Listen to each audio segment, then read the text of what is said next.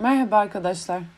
Bugün nasıl iyi bir dinleyici olabiliriz? Bunu konuşacağız. Üçüncü bölüme hoş geldiniz.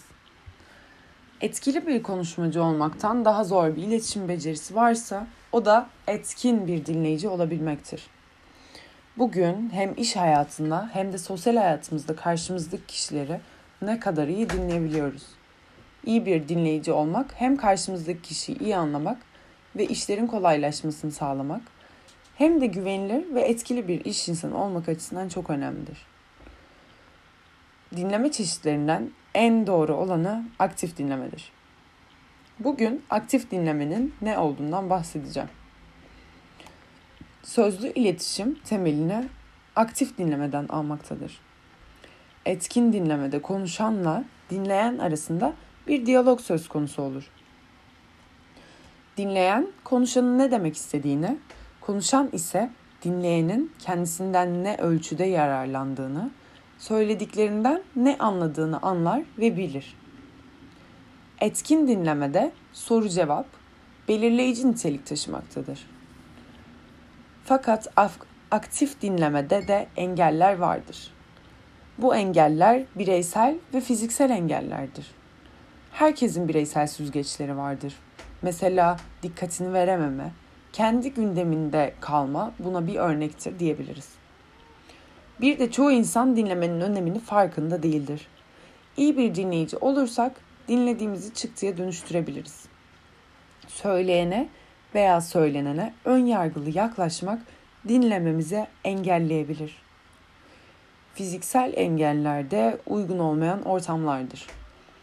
Dikkatimizi dağıtacak birçok şey varsa bu da bir engeldir. Örneğin kalabalık ve gürültülü bir konser alanında ciddi bir konuşma yapmak çok zordur. Yani iletişimde tamamen anda kalmak ve konuşmamıza odaklanmamız önemlidir. Peki biz nasıl iyi bir dinleyici olabiliriz? Biraz da bunu konuşalım. Öncelikle sessiz olmayı becerebilmemiz gerekir. Karşı tarafı iyi dinleyip konuşmasını beklemeliyiz. Susmak, iletişimde gerçekten çok önemli bir detaydır. Dinlerken vereceği cevabı düşünmemeliyiz. Tam olarak anlatılanlar içerisinde var olabilmek ve o anda kalabilmemiz gerekir. Belki de bunu yaparsak aktif bir dinleyici olabiliriz. Yargılamadan, suçlamadan dinlemeliyiz. Ön yargımız olmamalı dinlerken. Dinlerken başka bir işle meşgul olmamalıyız.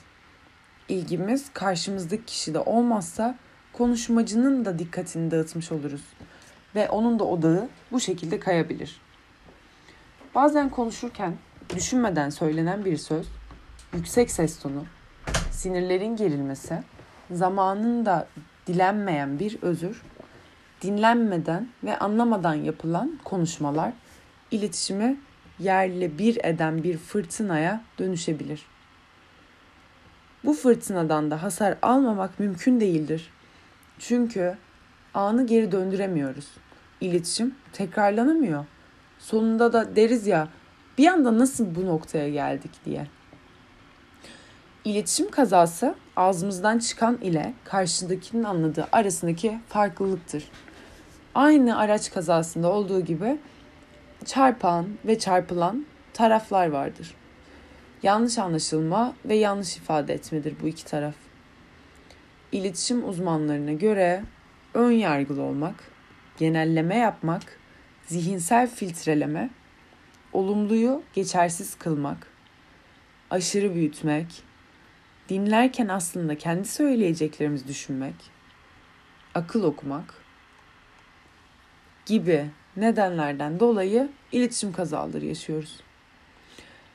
Peki biz kurduğumuz iletişimin hasarsız olmasını istiyorsak neler yapmalıyız?